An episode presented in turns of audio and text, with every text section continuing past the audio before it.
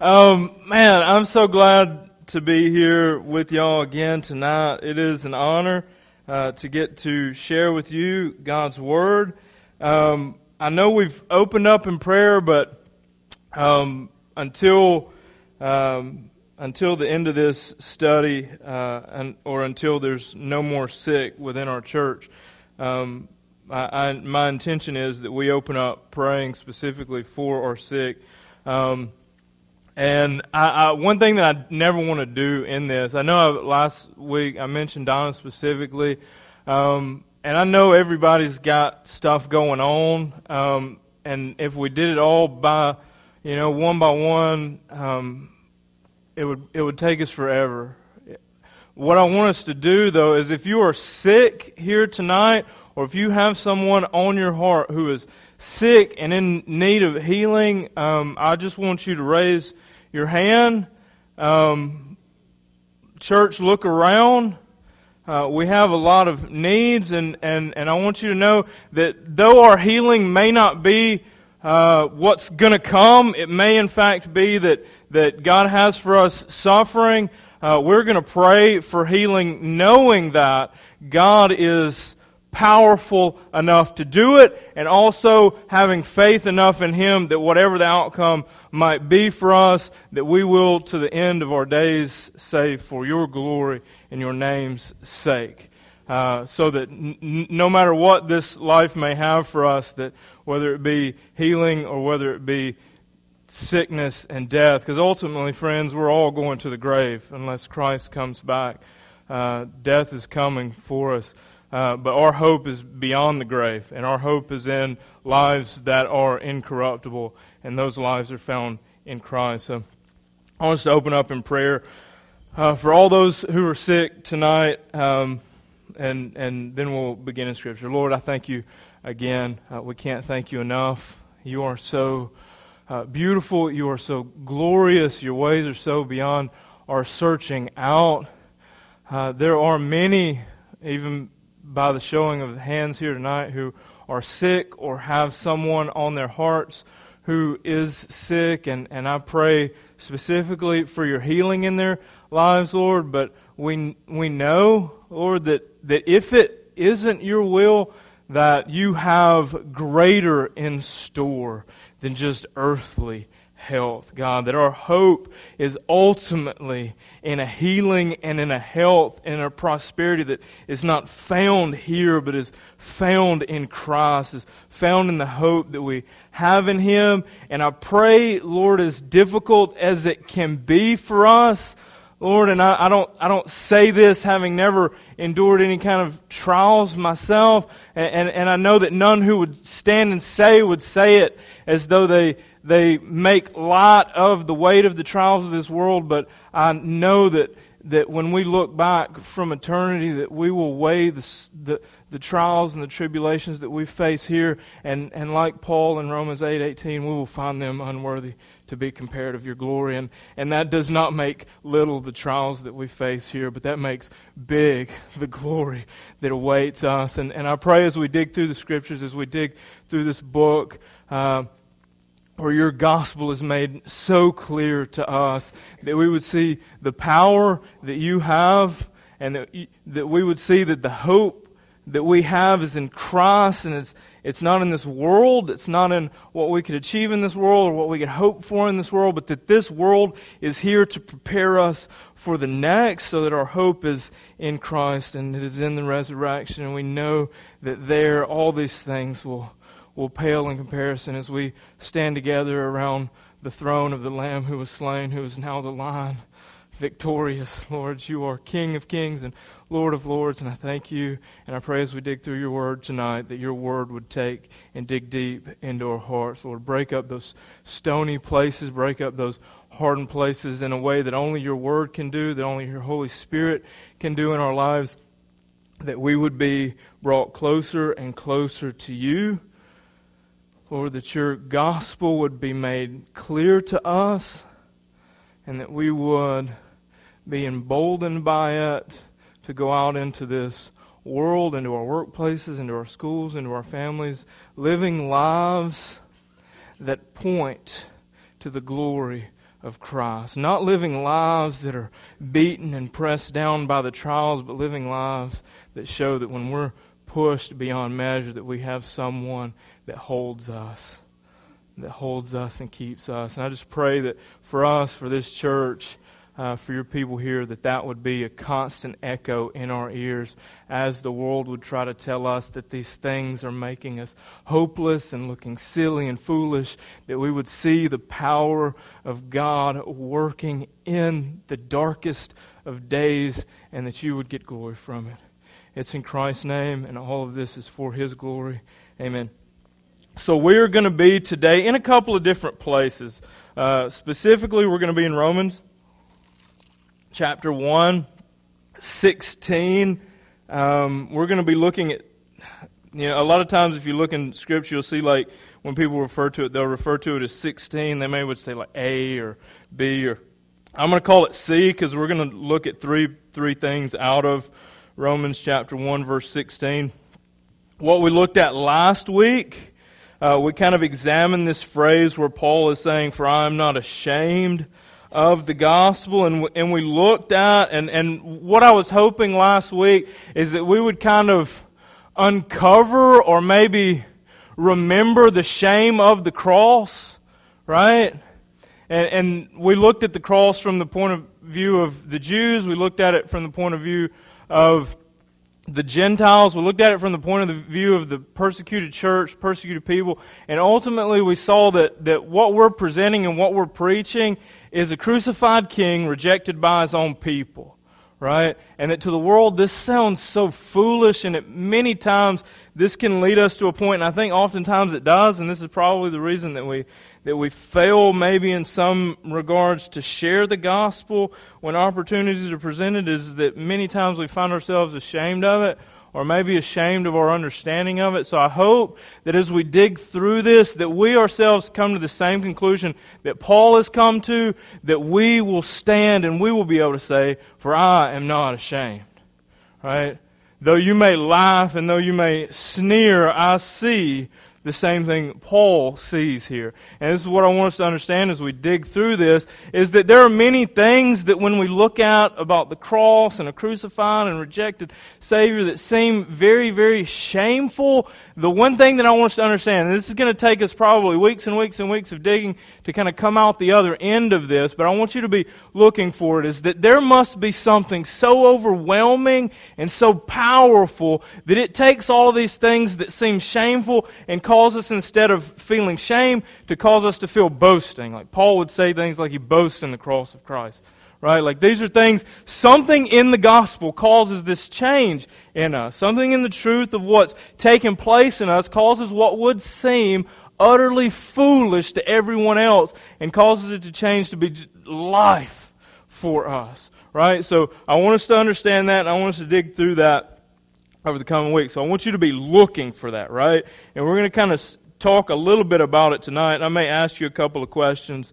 Um, just know that what we do tonight, again, will likely just bring a couple of questions that are going to be lingering that we're going to spend the next coming weeks really digging in and, and feeling out. So we're going to look at the next part of this. So verse 16, For I'm not ashamed of the gospel, for it is the power of God. And I want us to consider and I want us to think about this word. The gospel that he's speaking of here, he's calling it the power of God. Now, one thing that I want us to, to think about immediately in this is whose power then is it not? If it's the power of God, then whose is it not? Okay, now maybe I have a version that's translated differently and maybe somebody else has one out there that has a footnote or a comma or something in there that says the power of God by your help or by your aid or by your assistance. Is there anybody out there that's got a heretical Bible with us? Nobody? Okay, good. So, whose power is it? And what kind of power does God have? all power, okay? Now we're going to dig into this. I want us to think about this. So I'm just going to pose some questions to you. I'm going to say, is there anything that God can't do? We'll say, fail. Is there anything that God can't do? lie, go against his character. So the lying, the failing, the going against the character all speaks to one central truth. That God cannot deny who he is. And God cannot do anything contrary to his nature. Right? So I want us to, I want us to get, I want us to get this so that when we say God can do all things, that we don't include a lot of things in that. Failing would be one. God will never fail, right? God cannot go back on a promise that He's made, which is going to be a big, a big part of Paul spends 9, 10, and 11, chapters 9, 10, and 11, dealing with this, this idea of can, can God fail in His promises, right? And, and he's going to come to a particular conclusion. What do you think that conclusion is going to be? No, right? But it's a, it's an important question that he poses there. Clearly, he spends three chapters on it, right? And it's going to give us some really deep and fundamental understanding about who God is and what God is doing in everything so that we can bridge this theological themes that have been going on from chapter 1 to chapter 8 over into some practical living it out kind of things in chapter 12 through the end of the book right? So there's this big picture that we're looking for in here, and all of it, I want you to get this, and I want you to understand this, that it is God's power at work in all of it, right? It's not your power, and, and we get in trouble a lot of times because we think that it is. And a lot of times I think we get ourselves into situations in our lives where we, we really find ourselves churning or wrestling over things that maybe we shouldn't be wrestling with because we still have that tendency to believe that it is in some way our power, right?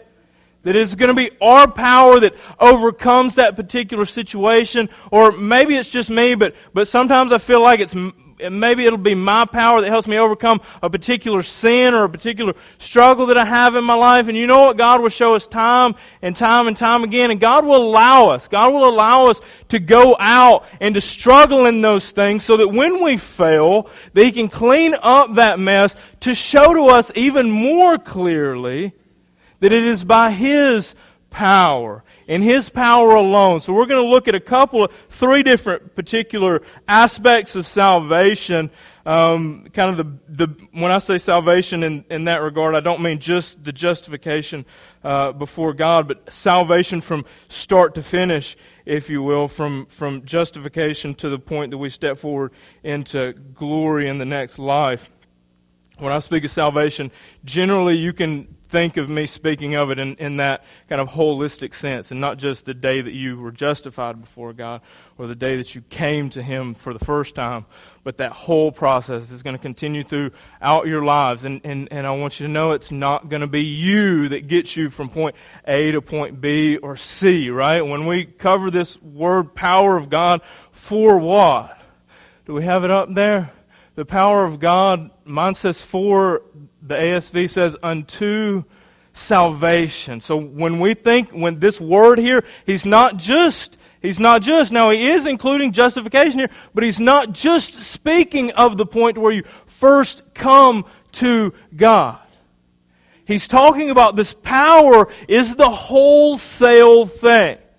Right? It's the power of God from start to finish see, and, and sometimes what will happen is that we can get on board with the idea that it's God who justifies us. Right? And this is why I want us to get to, to grasp that it's the power of God through the whole thing, because what we'll think is that God did His work, and now I do mine, right? We live in such a way as Christians that, that I'm, now I'm made right before Him, and a lot of times that'll be skewed or, you know, maybe messed up a little bit. I'm alright before Him as long as I don't do something, now maybe he loves me a little less because I sinned too much this week or something like that. Like, like that God didn't love you before you were born and like he wasn't working in the cross before your parents knew that you would be.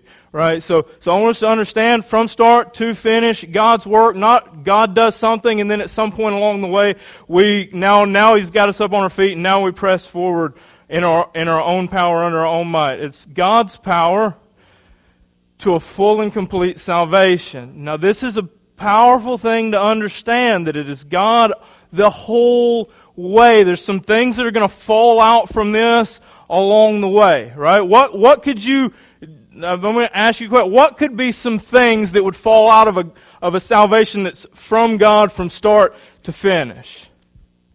What would you, I'll go ahead and give it to you. I'm not afraid that I'm going to miss it. Right? I'm not afraid that I'm going to miss it. I'm not afraid that tomorrow I'm going to do something stupid and he's going to change his mind about me. Right? Because it's not my power to overcome, it's God's power to salvation. God's power unto salvation. God's power for salvation. So what was the thing that we said God could not do? Fail was one of them. Fail was one of them. So I want us to, to get that, grasp that. It's God doing it. God does not fail. Cannot fail in the plans that He set forth. Why? Because He is powerful. Because He is powerful. How powerful is He? All powerful. Now, what does that look like? I want you to think about, because we, when we consider the power of God, we will tend to, like I say, footnote it with things. Like, like I'll go ahead and tell you, likely a large majority of you give powers and principalities, including Satan and all those who follow them, way too much credit. Right? Y'all give him the kind of credit like when God called the angels together, and we see this picture in Job, like Satan had any other option except for to be there. When God calls, even Satan hears the call and must respond to him appropriately. God is all powerful. Right? I mean, I want you, just the one place, you go look in Job and God's got the angels together and there's Satan. I mean, this is the guy that's like saying, no, I'm not going to do things. Or this would be the one place. Give account to God for what I've been doing. Uh, God's like, where you been? He's like, I ain't going to tell you. Not today, God. God says, where you been? He's to and fro. To and fro. You know? I mean, but we do. Now, this is not to downplay that there are some powers that, that may end up with your head rolling, right? There are some powers in this world that might end up with your head rolling. But what I'm saying to this is your head won't roll unless He gives the right to that. So that all those who are sick, your breath today by His Word and His power. You think you're healthy today? Your life tomorrow by His Word and His power. No one dies that it didn't come past him first. Do we get that? He gives life and he takes away. Right? So we're talking about an all powerful God, a God that is in control. Now we're going to look at a couple of places in Scripture that I want us to kind of get a grasp of this. The first is going to be the opening verse of Genesis chapter 1. So go there, go there with me. I think, again, sometimes we probably take these kind of verses for granted. I want us to kind of get an idea of the power of God even in the opening of this book. I'll give y'all a second to get there on your pages. Still going. In the beginning, God created the heavens and the earth. Okay? So in the beginning, what? God. In the beginning, God. So we can tell a couple of things straight out from this is that there was a beginning. And science is starting to catch up with that now, right? The last hundred or so years, like, you know, people, okay, maybe the, maybe the universe is not eternal. And it's not. It had a very definite beginning. It began to exist. But before that, because at the beginning, or in the beginning, God, the eternal God, exists. Nothing else exists. And then what happens? He speaks it into existence. Do we get this? God says, verse 6, or excuse me, verse 3, let there be light, and what is there? Do you think the light thought of rebelling? I'll stay in darkness just a little longer, possibly. No! God speaks and it exists. So God speaks and the heavens and earth come from nothing. See, I want you to get something. When we make, we make from something. God can make from absolutely nothing. Right? And when I say nothing, I mean nothing. I mean God speaks everything else into existence. That's what this opening verse tells us. In the beginning, God created the heavens and the earth. Now, He didn't do it in some Greek mythology kind of way where He took some other pre-existing matter and reformed it and reshaped it. No, He had nothing. When we build, we build with stuff. God can build from nothing. That's powerful. Right? And now you look out into the heavens, and Dad and I were having this conversation while we were working on the top of a house in the Bahamas. Or on the beach. I'm going to stick with the top of the house, though, because it sounds more, I don't know, pious, you know. you messed me up, Kip. While we were on the beach in the Bahamas, let me start over. we were considering this, and I was telling him about, and, and, and it's called the Deep Space, um, what is it called? Now I'm going to forget it because I'm thinking about soaking in the sun on the beach.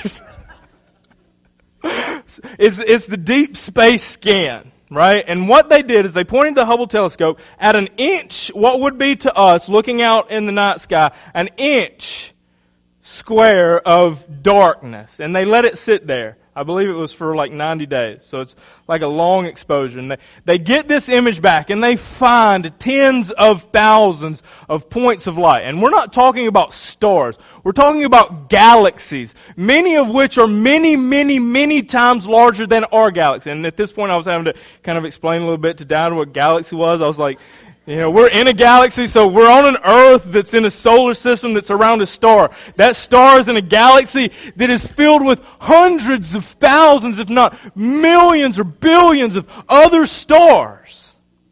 And that galaxy is one of just a little inch in the sky, thousands upon thousands of other galaxies. So far away, you would literally never be able to get there. It's taken eons for the light to reach us. God speaks into existence. And He's just now allowed us to start glimpsing out at just how big and powerful that is. And you know what we're going to do? Whether we look to the heights of heaven or whether we look down to the depths of our own DNA, you know we're going to find that we serve a God who is powerful beyond all comprehension. That He speaks and galaxies come into existence. And they do not rebel at the word that He speaks to them. They do as they're told. This is a powerful, powerful God. Right? I want us to get this. And I want you to understand also that at this very moment, your existence is dependent on God holding you in existence. Do you got me? Right? So not only does He speak us into existence, but He sustains us in existence. Right? This is everything. I want you to get this. This is everything. Right? If God so chose, nothing. Unless it would in some way go against his character, which I would say in all likelihood it would. Otherwise he wouldn't have done what he's done. So he's not gonna and everything not be, right? Because his character is dictating that his plan plays out. Right? So we got this plan that God's working. Ultimately, we see Christ coming on the scene, and there's something, there's a story being told that's much bigger than us, much more grand than us. Let's go and let's look in Hebrews. Now, you could go and look in Job, and there's an, I'm gonna, I'm gonna flip there just for, just for the sake. Job chapter 38. I'll be here just briefly. I just want to read one thing. Um, if you want to go to Job 38, verse 4, This is God speaking. And I'm going to read this, and then we're going to go and read this next piece. So, Job 38, verse 4. God is responding to Job at the end of all this. And if you want to see how powerful God is, read 38, 39, read through the rest of this this book here, and he lays out, and he's like letting Job have it. Just, verse 4 Where were you when I laid the foundation of the earth? Right? Who laid the foundation of the earth? Okay. Okay. Now I want us to go over, and we're going to look at a couple of things first. Um, in Hebrews chapter 1, we're going to look at verse 10, and then we're going to go back up and look at the other.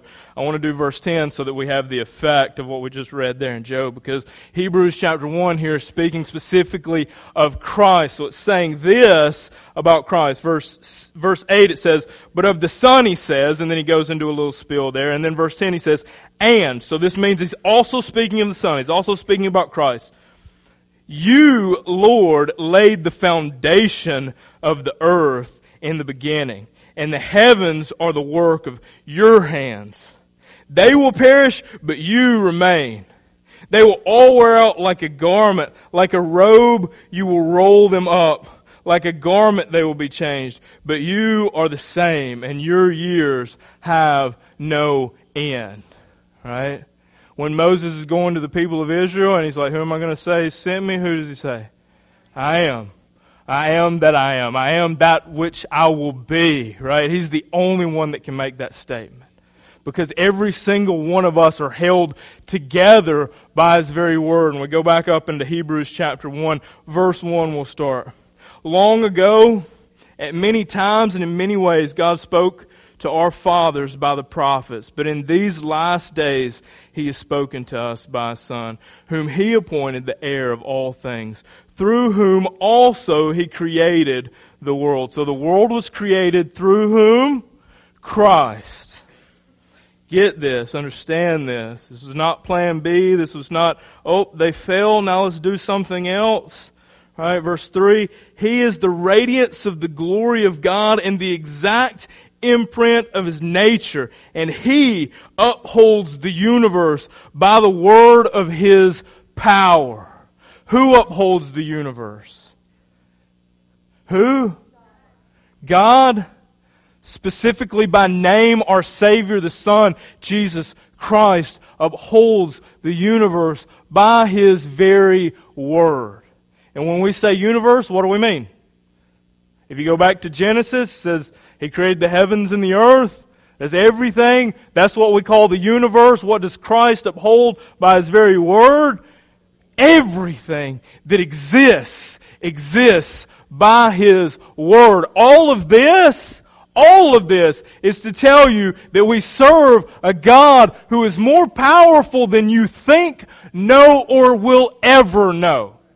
And I'm telling you this because we will one day step forward into eternity. And you can hope in this that you will still never fully know how powerful God is. Because He is powerful beyond searching out. Right? You will not get there and then one day find that you've discovered all the depths of God. He's too deep. That given an eternity, it's still not possible. This is a powerful, powerful, powerful, powerful God. And yet we go through our life, and this is why I say that we give Satan and, and the demons and all that way too much credit. We go through our lives and we, we act like, man, they're tripping me up today. Right? Man, let me let me tell you, I want to get together with my brothers and sisters in Christ, and I want to tell you about the hard times. Man, I know we go through hard times. I know this, but we need to get it in our mind that we serve a God who is so much bigger than our hard times. Right? He's so much bigger than our hard times. And I want you to get this, that, that smaller things can sometimes block out bigger things, right? So we see solar or, or eclipses where the moon has gotten in between us and the sun, and the sun is blocked out. But this is not because the sun has stopped shining or it's any less bright. It's because something significantly smaller is blocking our view of it. And this is the way that we live oftentimes with hindered views of the majesty and the glory of the God that we serve. And I want us, as we dig into the gospel and we press into this, I'm not ever going to tell you that the trials that you're dealing with or that you're going through are small or insignificant because they matter. Right? There's not one tear that you have ever shed that God has missed. But what I want you to know, and it's the only hope that we can rest in, is that there's something greater than that. There's something beyond that. Right? I want us to get that. I want us to hold on to that because that's the hope that the gospel presents us. Right? That's the hope that the gospel presents us. And that's the hope that we lose grip on when we start focusing on what the gospel can do for me for getting me more money or a better job or, you know, those things are important, but those things are only important in so much that you use them for the glory of God's kingdom and God's name. We've gone through Ecclesiastes and if we place value in them for themselves, what do we find? Vanity of vanities in all of it, right? So hopefully through all of that study, we, we've started having our minds and our, our ideas readjusted as to what it is that this is all about, right? What it is that this is all about. So now let's go back and let's look at this, and we're going to look at three aspects that we're going to, over the course of the next however long, be pressing into in regards to the power of God for salvation. Right? So 16, uh, chapter 1 of Romans, for I am not ashamed of the gospel. And I would tell you that he's not ashamed because he's gotten out from behind the eclipse. He's floated out into space and he's, he sees the glory of the sun unhindered right? And because of this, he sees it. So all of these things make fun, laugh. You know? Yeah. I see something that you don't see. I see something that you don't see, and I want you to see it. I want you to see it because if you see it, it'll make those things that you think are foolish make perfect sense. Make perfect sense. And, and I'll go so far as to say that it's the only way that this world will ever make sense. All right? That's the hope it can only be found in the gospel, and it is the power of God. And it's not the power of God for just random arbitrary things, but it's the power of God for something very specific. That, that thing is your salvation or for salvation. Right? So this power that speaks and universe comes into existence, this power that speaks and universe remains in existence. The same one is at work in salvation, right? Your salvation. Believer, your salvation is being worked out by the God of all creation. Right? I, I, wish that would just sink in for us. I wish that would just like go down deep into our bellies and we would just like chew on that for a little bit. This God working right? Like, you want to find significance in this world? You think about that the God that spoke this world into existence has you on his mind, had you on his mind from the foundation of the world, right? I mean, this is some big, I mean, that's the only place that you could find significance worth anything, is if you find that significance in Christ, in the cross. Like, let us not find it in jobs or in other people or in what we think of ourselves. Let us find our significance in the one place that it was intended to be found. Right? That's in God, in Christ, above all things. That's the only place. Now, I want us to look at this for salvation, and we're actually pretty close to being done this evening. Because we got, like I say, weeks and weeks and weeks to dig deeper and deeper still. So the three aspects of this that I want us to to understand. So God's working in all of these. These are the the if you're going to divide up salvation as a whole into parts, and y'all have heard me use the terms uh, justification, sanctification, and then our ultimate hope for glorification. Uh, in Christ. So these are those three aspects and how God is the one working those things. And we're going to look at a couple of places in Scripture that we're going to be digging towards over the weeks to come. Uh, the first would be in, in regards to our sanctification or excuse me, our justification, our being made right before God, or being justified before God. Uh, we're going to find this in Romans chapter 3, uh, verse uh, 22 is where we'll start. Uh, the righteousness of God through faith in Jesus Christ for all who believe, for there is no distinction, for all have sinned and fall short of the glory of God, and are justified by His grace as a gift through the redemption that is in Christ Jesus, whom God put forward as a propitiation by his blood to be received by faith. That is a, that is a mouthful. Right? That's a lot. I mean, Paul, for whatever, we're, we're, you know, two weeks in now on verse 16. Just wait till we get to things like this. We're going to be the same way there. Like I, this is why I honestly don't know how long it's going to take us to get through this book. maybe a year, maybe two years, because we're going to get to places like this and where we don't have time tonight to dig in detail by detail. Uh, we will at some point dig in detail by detail. But I want you to get, as we're pushing in, a fuller and fuller view that just keeps getting keeps getting filled in by Scripture. So the one thing that I want us to see here is that is in no part what we are doing here. There's no work that we have to do to do this. It is a gift of God. We're justified by grace through the redemption that is in Christ Jesus, whom God put forward. Right? So there's none of this that's us doing it. I want us to understand something else too. There was none of this us asking for that either. Right? God's putting forward Christ. Right? It's God's work to redeem. Do we get this? Right? So it's not your stipulations or on your terms.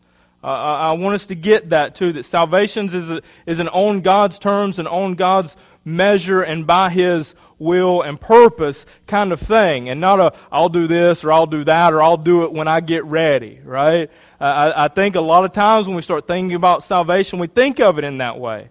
Like I'll do it when it's time, right? Or when I get this out of my life, or when I get to this point in my life. And what I want us to get, what I want us to get is it's not on your terms, right?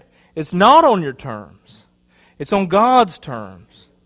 Right? That's a big thing that I think that we, that we really make light of or that we trample on salvation when we try to act like it's something that's on our terms or by our thing, like, like that I could somehow do something and, and, and mess you up, Shane. Right? Like I can, I can somehow, the God that speaks everything into existence, I can, I, like I need to say one extra word. If I, if I say one extra thing, then maybe you'll get saved right? And this this is a freeing kind of thing, especially for preachers. I want you to, I want you to get this when you understand that it's not by your effort and not by your working that you open this book up and that God speaks through this and it's God's working in all respects. That I don't have to do anything. Man, I don't have to give you an altar call if God calls you, friends. I don't. I don't. When God starts calling, man, watch out. You're going to see lives change. You're going to see your own life change. Right? I pray, my prayer from the first time that I started preaching to today is that God would move. Because there's no amount of movement that I could do. There's no amount of coaxing that I could do that would cause genuine salvation for a soul. Do you get that? So we must pray that God moves. And if He moves, if He moves, watch out. Watch out. Who, like I say, who can stop when He says, let there be light? Who steps in and says, we're going to hold off on that for another minute or two? Right? Wow, I want us to get this. It's God's gift, God's work, God's timing, God's power for salvation. He makes you right before Him, right? So I don't, Christian, if you are a believer and if you've been called by Christ and you think God somehow sees you poorly or badly, you are defaming the name of Christ and the work of Christ. Get this. That if you think God thinks little of you as a believer, then you think that the work that Christ did is somehow ineffective for you. Right? Whose work is it? God's work. For what? Almost salvation? Just about got you there salvation? Some in part salvation? It's God's work for salvation. God's work unto salvation. This is, Lord, let this sink into our hearts. Let this sink into our minds. And it was not free or without cost. Okay? And I know as soon as I say salvation is not free, well, you know, hold on. I didn't have to pay anything. Right? Like we, we start getting offensive, especially if I say something's not free. I want to say that, that, that your salvation came at the highest cost, a cost that you could never pay. And it's given to you. Right? That would be like saying that I gave you a car and it cost nobody nothing. It cost somebody something. Right? Somebody made it. Somebody went through the expense of it. Right? and you take that gift and it was completely free, it costs nothing. You know what you do with the gift like that? I'm gonna get a couple little dents in it, it ain't gonna matter. Right? You waste it. It means nothing. You think little of it. But if you know the cost at which that gift was given, that gift means a lot more. It carries a lot more weight. The kind of weight that the Holy Spirit uses in our lives to press us forward out of things Right? So let us understand the weight, the cost, the expense that went into what seems sometimes to you like it might have cost nothing. It cost everything, the most precious of gifts, laid bare on a cross, shamefully placed on display. So let's not think that it cost nothing because it cost more than you could ever pay. And that's a big deal. That's a big deal. The gift that was given to you is a gift that you could never work to get. Right? It's a gift that you could never, given an eternity of working, hope to pay back. Get that. Get that. It's a gift that you did not know that you needed until somebody presented the Word to you and the word pierced you. You did not seek after God. And we're going to get that and when we dig on into Scripture. So he ends that verse there, whom God put forward as a propitiation by his blood. This propitiation holds off what wrath would come to you. Christ took the wrath due us. Right? So God did not sweep under the rug right? And this is one of the important things to understand about salvation is that God, if God is just, cannot let sin go unpunished. So God could not give a single one of us a get out of jail free card. Or we would say he's unjust, just like a judge who let the person that murdered your son get off scot free. You would say that's an unjust judge. We all stand in the same position before God if He does not punish sin. Yet He's paid the ultimate cost Himself. He's put forward the ultimate cost Himself in His Son. He put forward His Son. He was not coerced into this. Do we get that? He was not begged into this. Do we get that? That God put forward His Son for you Again, you want to find value, worth, meaning? Let that sit down on you, believer. Let that sit down on you. I pray that it crushes every amount of depression that presses in on us from, from every side. And I know we deal with this. I know that we deal with this. I know that we do. But I know that God is powerful. I know that He's powerful. And I know that He can press in more than the darkest of days can press in. God is powerful. Let us rest and sleep and eat in the weight of the truth of the gospel. Because it is in this that we will find freedom, hope, and all that we think we're going to find in other places. We'll be satisfied there and there alone. So let's go on to the next thing. So, justifying us before God, His own work, not our work. In chapter 6,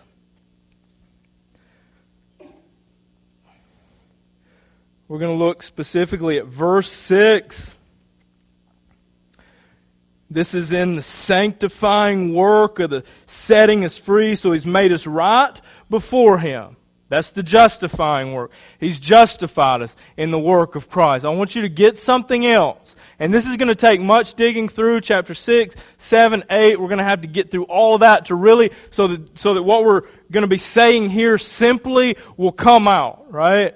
So I'm going to tell you where we're going and then we're going to dig to get there. I want us to have to work to get there so that we see the treasure that it really is. So chapter 6 verse 6. We know that our old selves was our old self was crucified with him in order that the body of sin might be brought to nothing, so that we would no longer be enslaved to sin, for one who has died has been set free from sin. Now I want you to I want you to get this. And like I say, this is going to take a good deal of working. And it's okay if you come out of this tonight not grasping it. My prayer is that you would just press into Scripture to find these things out. But I want you to, I want you to know that the work that God has done has freed you from the power of sin. It has freed you from the power of sin. When you did not know that you needed to be freed from the power of sin, believer, the cross has freed you from the power of sin. And again, you're going to be questioning, well, why is it that I sin? And again, I'm going to say, press into the scripture here. We're going to find these kind of things out. Why it is that sin remains. But I want us to know that ultimately you have been bought with a high price and set free so that you can live. Right? So you can live for God. So I want us to see this, and we're going to, again, we're going to press into this over the weeks to come, but you have been made right before God. You have been set free from the power of sin, the power of sin which leads us and tends us towards death. Now we can walk in light. We can chase after the things of God. We can live lives giving glory to God because the work that God is doing, the work that God is doing for us is setting us free from the sin that has held us captive for so long. So, this gospel that we're going to be digging into over the weeks to come is going to be showing us how we're made right, how we're made free from the power ultimately and I want y'all to get this. And, and I, would, I would go so far as to say that God has allowed the world in the way that it is so that you will one day, in glory, look at sin in the same way that Christ looks at sin, so that you will not desire sin. Now that's a, that's a big thing because our flesh desires sin. So we oftentimes, though we're free, find ourselves being entangled once again because these bodies that are dying and decaying, good riddance, one day we'll say. Right now, we want to cling so tightly to them. One day, we'll be glad to be freed from them.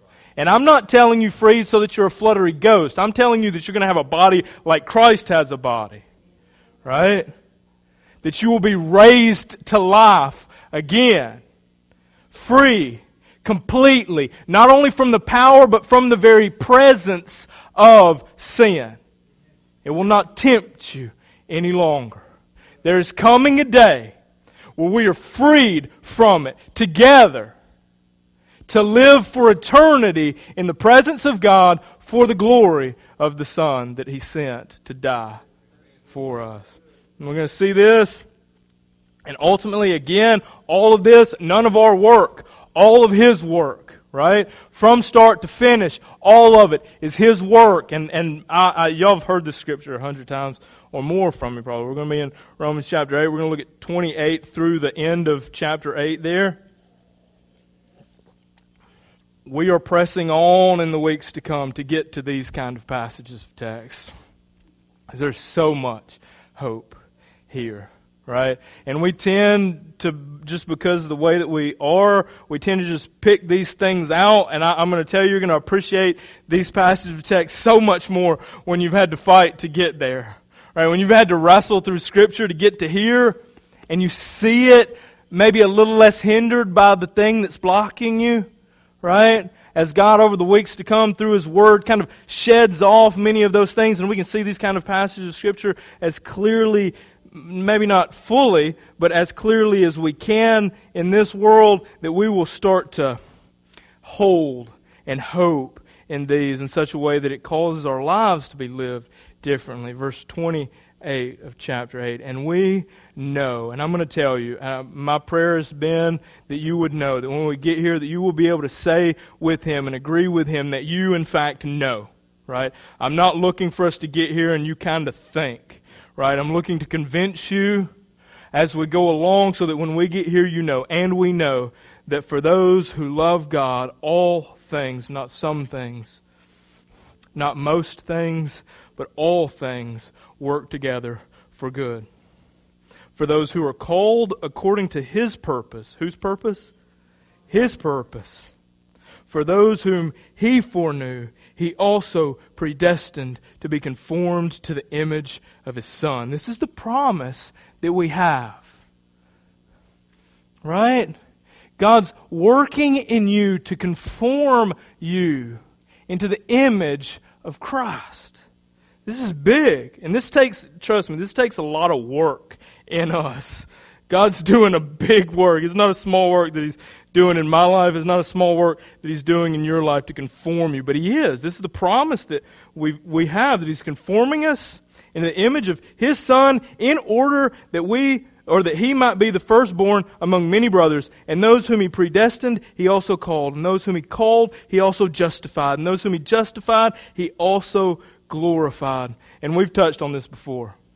And you know what I'm saying when I say glorified, right? The same God who cannot fail in his promises has promised this to you.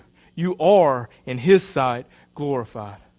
Right? He doesn't say, will be. He justified. He glorified. Past tense, believer.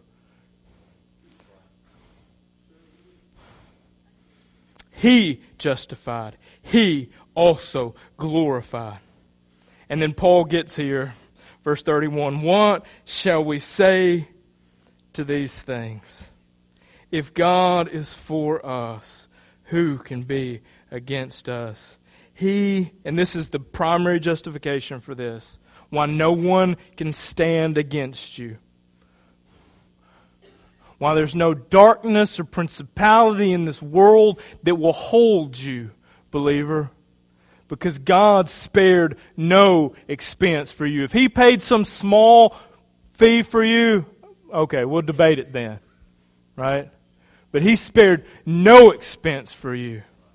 The expense that He paid shows you His intention for you, shows you how serious He is about this thing that He's doing. He did not spare his own son, but gave him up for us all. How will he not also with him graciously give us all things? Who shall bring any charge against God's elect? It is God who justifies. Who is to condemn? Jesus, or Christ Jesus, is the one who died. More than that, who was raised, who is at the right hand of God, who is indeed who indeed is interceding for us. Who shall separate us from the love of Christ? Shall tribulation, or distress, or persecution, or famine, or nakedness, or danger, or sword, as it is written, for your sakes, or for your sake? Whose namesake a couple of weeks ago, when we were talking about this, whose namesake is this for? Christ? For your sake, we are being killed all the day long we are regarded as sheep to be slaughtered. No. In all these things, we are more than conquerors through him who loved us. Friends, do you get that? Do you get that? Who's sick? Who's sick? In it! In it! In the midst of it! When death is knocking at the door, you are in fact more than a conqueror. Because death has been subdued by the one who speaks and it comes into existence. What death? What death? Can he not speak life? Whether we get a couple of more days here or whether we live on for eternity. What death? More than, not just conquerors. Not just conquerors. Right? Not just, we came in and we took over the promised land. We came in, we took over the promised land. And it will never be taken back again. There's a king who will never be overthrown. More than conquerors through him who loved us. For I am sure that neither death, nor life, nor angels, nor rulers, nor things present, nor things to come, nor powers, nor height, nor depth, nor anything else in all creation will be able to separate us from the love of God in Christ Jesus our Lord. Can we do a little bit of praise? Can we do a little bit of praise?